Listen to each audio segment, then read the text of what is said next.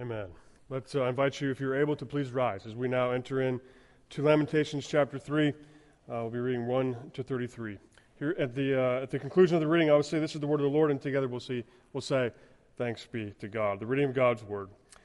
"I'm the man who has seen affliction under the rod of his wrath. He has driven and brought me into darkness without any light. Surely against me he turns his hand again and again the whole day long. He has made my flesh and my skin waste away. He has broken my bones. He has besieged and enveloped me with bitterness and tribulation. He has made me dwell in darkness like the dead of long ago. He has walled me about so that I cannot escape. He has made my chains heavy. Though I call and cry for help, he shuts out my prayer. He has blocked my ways with blocks of stones. He has put my paths crooked. He is a bear, lying in wait for me, a lion in hiding. He turned aside my steps and tore me to pieces. He has made me desolate. He bent his bow and set me as a target for his arrow. He drove into my kidneys the arrows of his quiver. I have become the laughingstock of all peoples, the object of their taunts all day long. He has filled me with bitterness.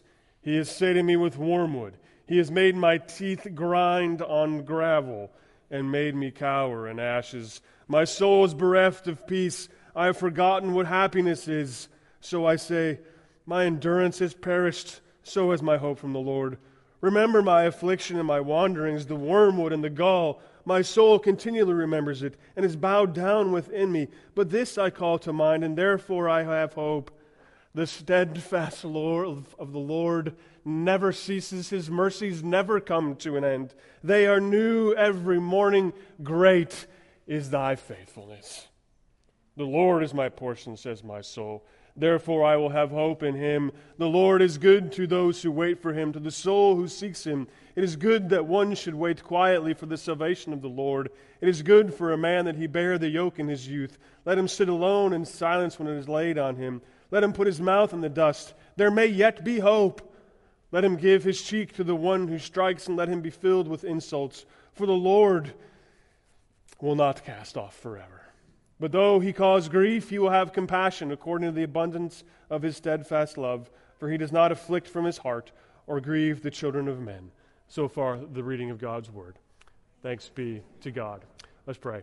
"The grass will wither and the flowers will fade, but this word of the Lord our God will stand firm and true forever." Holy Spirit, take this firm and true words to our heart this day. Wash over us, guide us, mold us, and shape us.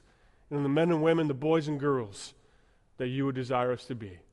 We give you thanks for your steadfast love, for your mercy, and for your goodness. Amen. You may be seated.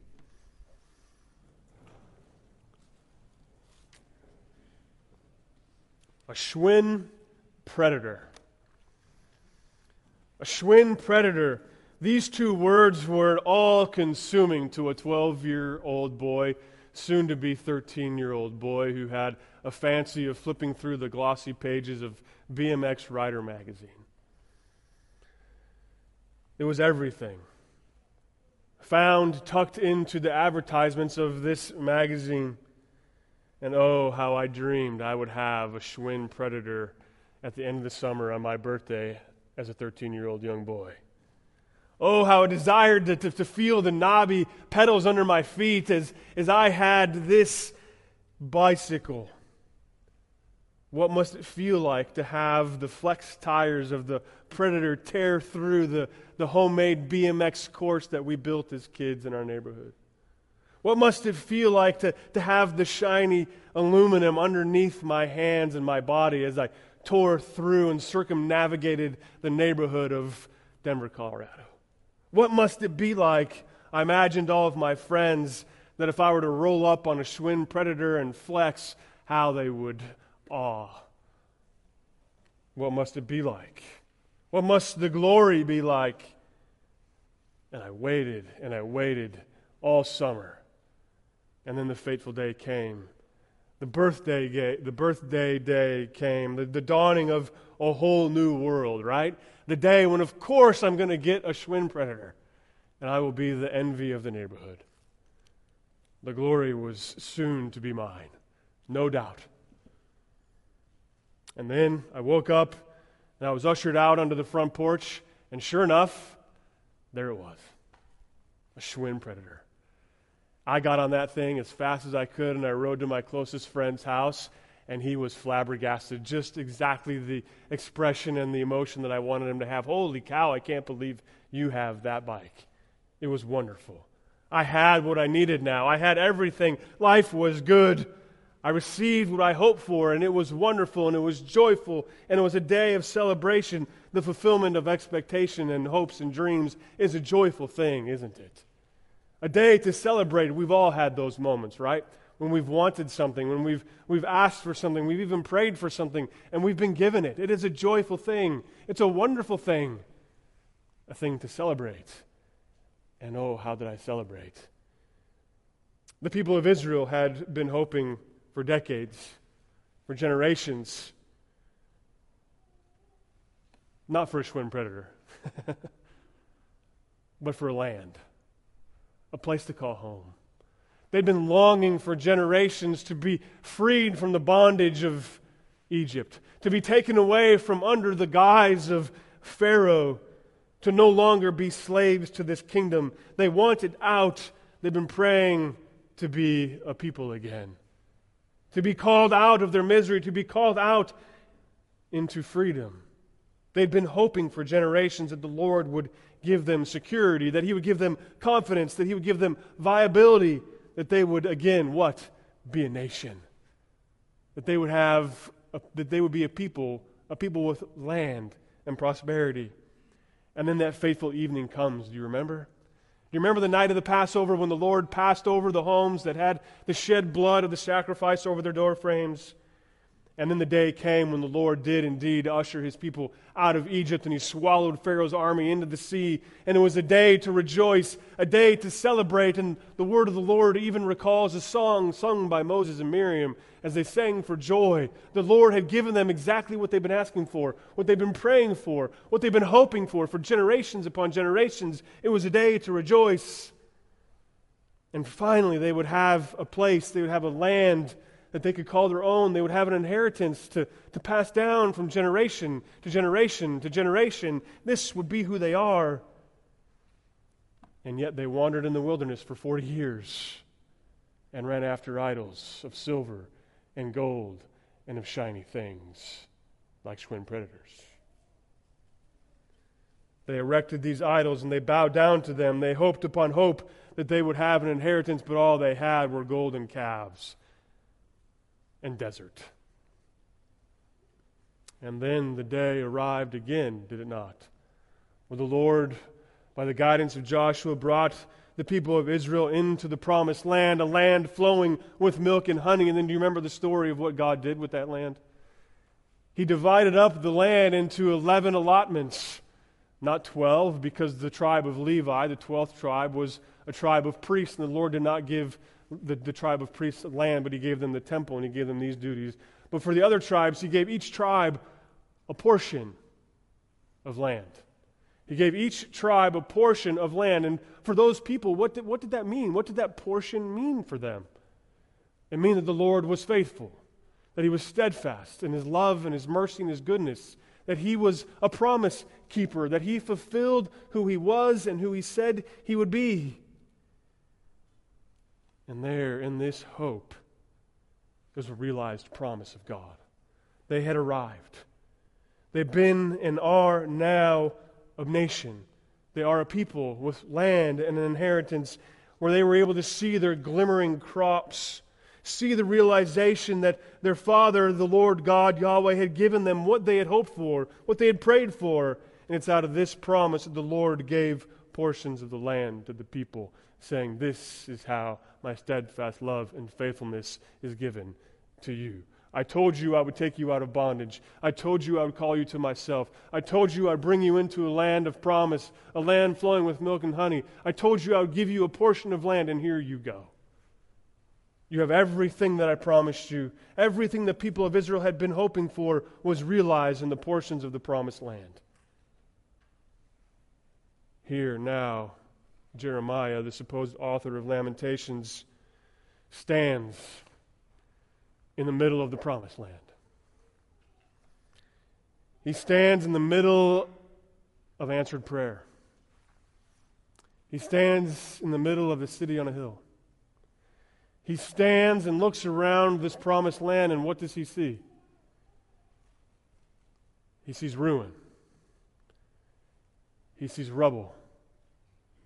He sees people on the streets killing one another for food. And the image just, I've had gravel in my mouth before, but I can't tell you I ground on it. But a powerful image of starvation to the point of trying to get some type of nutrients out of gravel, that they grind it in their teeth. So as Jeremiah looks over Jerusalem in ruin, the portion of the Lord seems to have vanished. For in that moment he realizes it's not land that matters. It's not a temple that matters. It's not a city. It's not the city walls that matter. It's not these people around that matter to him. What matters? What matters to the author of Lamentations in this moment? What does he say? He says, "The Lord is my portion. The Lord is my promise." It's not a thing. It's not a city. It's not an idol. It's a man. It's a relationship. It's a Savior, Yahweh. He is my portion. He is everything that I need. There's no measure of land. There's no measure of hope. There is no God or idol nor thing that shines more brightly than the realized promise of the steadfast love of the Lord that never, ever ceases, even when things have utterly crumbled to the ground. The question that pierces our hearts this morning is very real to all of us this morning. In the middle of turbulent times, days of confusion, months of struggles, weeks of pain, where is our hope? Where do we turn? Or maybe a better question is, what happens to our hearts when the world is crashing down? Or maybe yet even better than that, what happens to our hearts when the world has crashed down? When things have fallen apart? When things are unrepairable? Where do we go? Where do our minds wander to when the pain is too great and the reality of brokenness becomes the reality of our everyday experiences? Where do we turn? What do we do when unmet hopes are unrealized, or when unmet hopes are realized? When you don't get the job you were hoping for, when you don't get the promotion that you were hoping for, or when you lose the job that you had always hoped for? Where do we turn? Where do we turn when the world around us is unfamiliar, strange, unlike anything we've ever experienced before? When every element of our lives is different and odd and weird and unmet. Unprecedented. Wasn't that a word that we used for the last 14 months? Everything is unprecedented. This never happened before. Where do we turn? Where do we turn when things just don't make sense? How many of us turn to despair? To frustration? Some to anger and violence, or to a bottle, or to a computer screen. Where do we go? Where do we go when it doesn't make sense? Where do we turn when our marriages aren't what we hoped for? When our spouse isn't exactly what we prayed for? When the person that we married isn't everything that we thought? We have the temptation to run, to flee. So as we look further into the book of Lamentations, the hurt and the pain is all too real.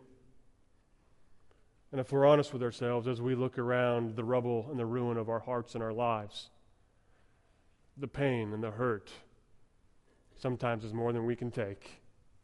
And so we run to various forms of medication, don't we? To frustration, to anger, to despair, to the bottle, to the computer, to some level of comfort, to some way to escape, to a novel. In other words, we run to the same place the people of Israel ran to. It may not be a golden calf.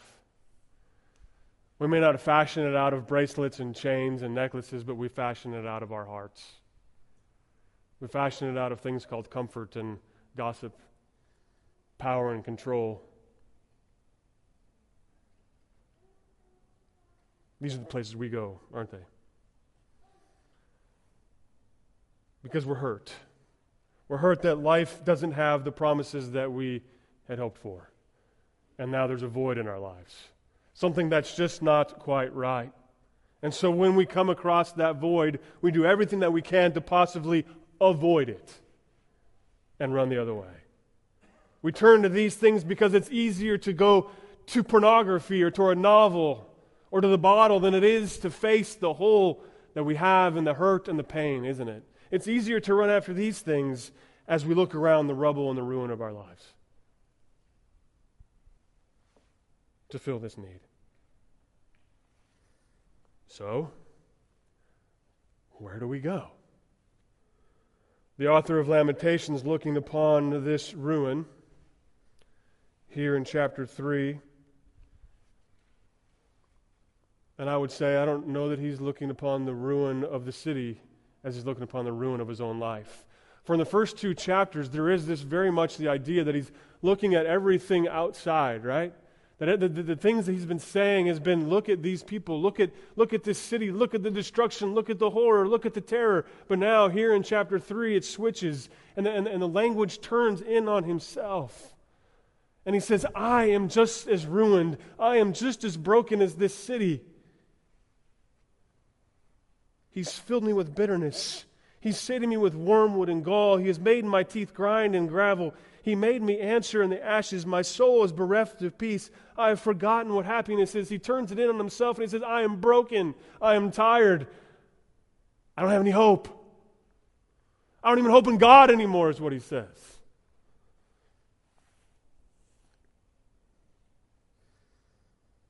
In verse 24, he says the thing that he hopes in, the one place that he longs for, like the people in Egypt, that what they longed for is the Lord. Do you see that in verse 24? It says to us, the Lord is my portion, says my soul, therefore I will have hope. So the author of Lamentations now looks on his Lord as that very promise, the fulfilled promise of inheritance, of security, of guidance, of being in a family, to be called a nation, to be a part of God's family. And so as we look into the caverns and the rubble and the ruins of our own hearts and our own lives, I wonder, what is it about the Lord that the author of Lamentations saw that caused him or allowed him to have the ability to look around the mess of everything and say, it's the Lord. It's the Lord. He is my portion. What is the thing or the things that caused him to say, yes, I can hold on to that, or I can hope in that kind of goodness? I wondered this out loud to myself this week. What is it about the goodness of the Lord that allowed the author to do just that? I wondered what it is about the Lord that is good. How is it that goodness is made manifest to the author and manifest to me, to us? The Lord's goodness can often be one of those Christianese terms again, can't it? We talk about the goodness of the Lord, but what do we mean by the goodness of the Lord? It's one of those attributes that we'll never fully be able to mine, right? We'll never get to the end of the Lord's goodness, but here this morning I want to try to begin to put a couple shovelfuls into the mine. Perhaps it may prove more beneficial to ask, as we wrestle with our lives, we must wrestle with this very attribute, the Lord's goodness. So if we're to hope in the Lord's goodness in our lives this week, what does that hope look like? What does it mean for me today? There's so much to the goodness of the Lord, as I said, that we'll never get there. But this morning, I want to just point out two things for us this morning. We hope in the goodness of His mercy. Chapter 3 is a long chapter, and it's full of all kinds of craziness and hurt and sorrow and bitterness and anger. But right smack in the middle is this wonderful, wonderful verse, or a few verses. The author has come to the end of his rope, hasn't he? Even to the point that he no longer has the endurance to hope in the Lord, as we see in verses 17 and 18. Let's just read that again here. It says, "My soul is bereft of peace." How many of you know what it means to have your souls bereft of peace? To lie awake at night in anxiety-filled insomnia. How many of us know what it means to be bereft of peace as we wonder, what does tomorrow bring? What is my family going to look like? What is my job going to look like? What is my nation going to look like? There's just no way to settle down. And here he says, "My soul is bereft of peace. I have forgotten what happiness is." So many of us, over the course of the last few months, this has been an anthem that we can raise with one another, isn't it? Where's the happiness? Where's the joy in the middle of this crazy time that we find ourselves? So I say, my endurance has perished. In the same sense that a runner, if you've ever run any kind of distance, you come to a point where there's just not another step you can take. Your lungs can't breathe another, your foot can't go one foot further, and you're just done. And here the author of Lamentations is done. As he looks upon his city and he looks upon his life, he is wrecked. I've forgotten what happiness is. So I say, my endurance has perished to the point that he doesn't even hope in the Lord. Lord, you promised this, and I look around and it's just garbage. It's ruin. It's rubble. It's broken. I can no longer go anymore. And so we ask the same question often, don't we? Where is my deliverance? Where is our portion, Lord? Where is our promised land? Where is my promised land? How many of us have wondered those very same questions that the author of Lamentations is asking, or have gotten to the point of, I'm just done. Lord, I don't know what you're doing, but I'm done. I've had enough. How often we doubt the Lord, even, however, when things are going well. We spent some time in Lamentations obviously talking about lament and sorrow and hurt and pain, but often our doubt and we're done with the Lord because we don't need the Lord, right? We don't need the Lord when we've got everything figured out. We don't need the Lord when everything is great. But there is doubt whether we're in pain or whether we're in joy. But more acutely, the doubt arises in the heartache and the hurt. But when does doubt really take a hold of our lives? Just ask yourself that question just for a moment. When do you doubt the Lord the most? Is it in real pain? In real hurt? Is it in when things are going well and good? When does the doubting really anchor into our hearts and our lives? When do we question who we are the most? When do we question who God is the most? When is that the most acute? When is the most painful? When we ask, am I worthy? It seems to me that doubt is most acute when we've been caught. When our brokenness has been found out. I doubt the Lord will still love me after that. And as we look back on our lives and we wrestle with our guilt and our shame, doubt floods in, doesn't it? Like a dam that's burst. There's no way God could love me as He looks upon the rubble and the ruin of my heart and my life. when we look back in regret and guilt. Here in Lamentations, we learn that the Lord is treating the author and Israel as his enemies. He has brought back his bow, right? This is the illustration. He has pulled a bow and he's placed an arrow in the bow. And where does he say he releases the bow and where does it land? In his kidney. Well, last time I checked, in order to hit the kidney, you have to be in the back, right? So the author in the city is running from the Lord, and as they run away from God, he points his bow and he releases it and it hits him. They're running in guilt and shame and fear and brokenness, and the Lord treats them as his enemies, and the author is saying, I'm done. I can't take it anymore. I've had enough. God, I don't know what's going on. This is too much. We doubt when we've been caught. We run away from the Lord when we realize that we're broken and we're sinful. Just as Adam and Eve said, I'm going to cover myself because I'm naked. Lord, I didn't know you were here. It's her fault. It's his fault. It's the snake's fault. This is the story and the anthem of our lives, isn't it? He did it. We run when we're caught. We doubt when we're caught. Israel has been caught. Jeremiah has been caught. We doubt when we've been found out, when the ruin of our sin has been brought low. Can God really love me even though I've done these things? It's impossible for the Lord to love me. There is no way. And yet something else, however, is true at the very same time, according to Lamentations. In the middle of the running the other way, in the middle of the rubble as he's running away and dodging bricks and stones and bodies,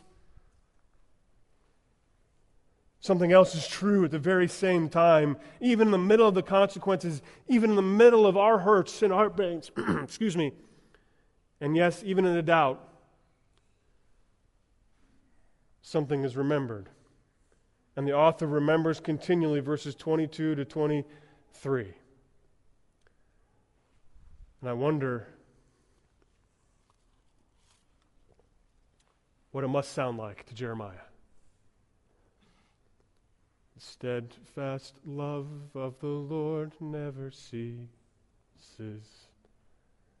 His mercies never come to an end. They are new every morning, new every morning. Great is your faithfulness, O Lord. Great is your faithfulness. Does it sound like that? Do the mercies of the Lord ring in your ears in the middle of the hurt and the pain?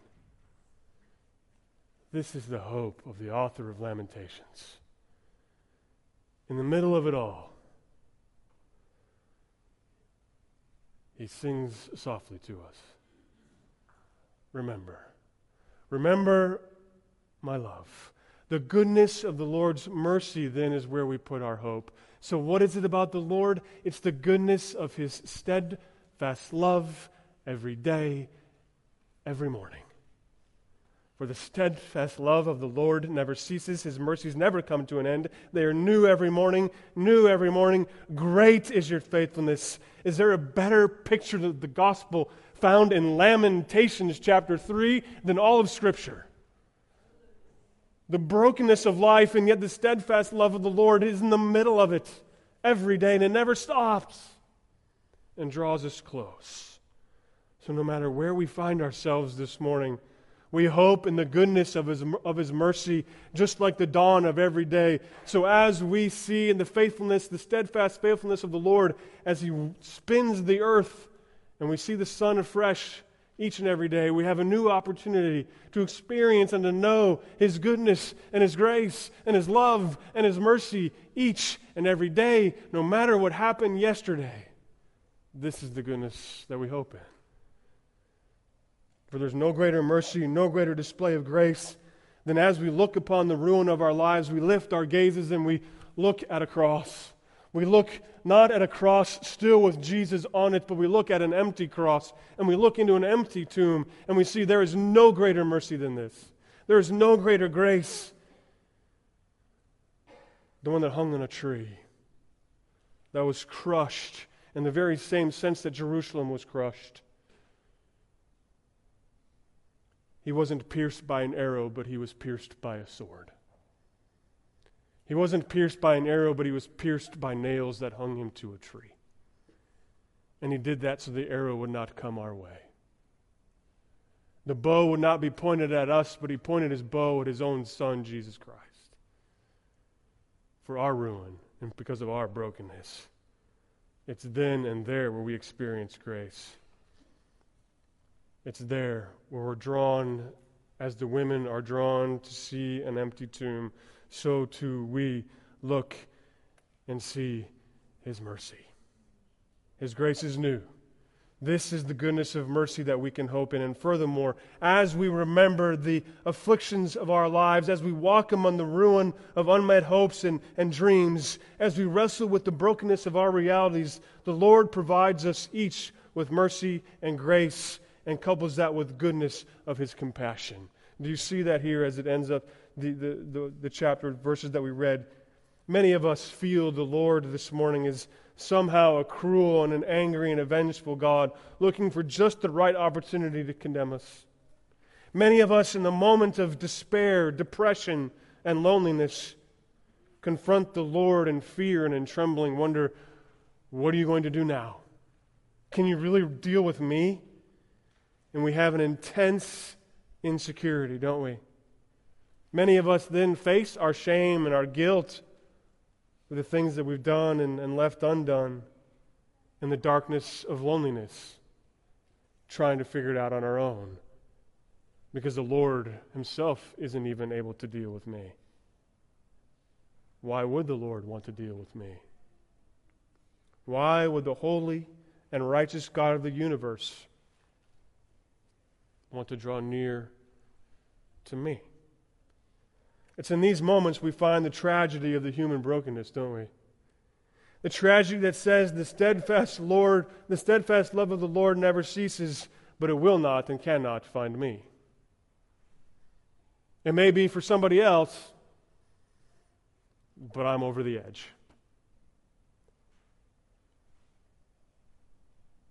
Some of you, I'm aware, and I know that you know this tragedy far too well.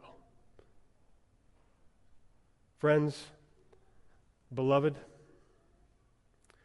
can I direct your attention to the author of Lamentations in chapter 3 as he looks upon the righteous judgment of the city of Jerusalem?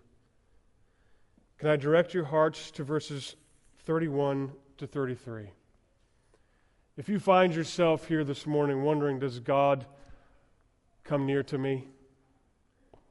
Is my sin too great?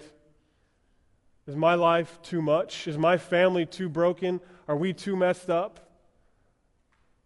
Is this church too broken, too messed up? Is my job, is my boss, is my marriage, is my family? Friends, let me turn our attention to verses 31 to 33. For the Lord will not cast off forever. But though he cause grief, he will have compassion according to the abundance of his steadfast love. What is the abundance of his steadfast love? That it's new every morning. That he does not afflict from his heart or grieve the children of men. Friends, the Lord is near. He is compassion, and he will not cast you off forever. There may be seasons, there may be times when it feels like you're off into space, untethered from the earth, untethered from community, from church, from family, from life. The Lord will not cast you off forever. You are not too far gone. He says, my steadfast love is new every morning, and it's for you. This then is the steadfast love, which is anchored in the accomplished work of Christ Jesus, our Lord and Savior. Therefore, our hope is not in some level of obedience or bicycles or land or jobs or bank accounts or churches or pastors or elders or deacons, wives, husbands, children. Our hope is in the steadfast love of the Lord that never ceases, and that he wants relationship with you because he loves you, and he says, I will not cast you off.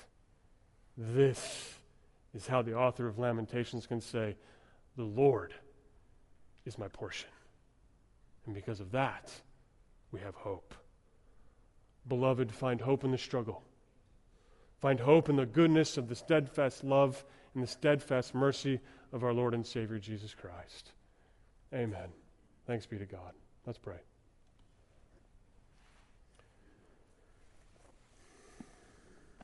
Dear Jesus,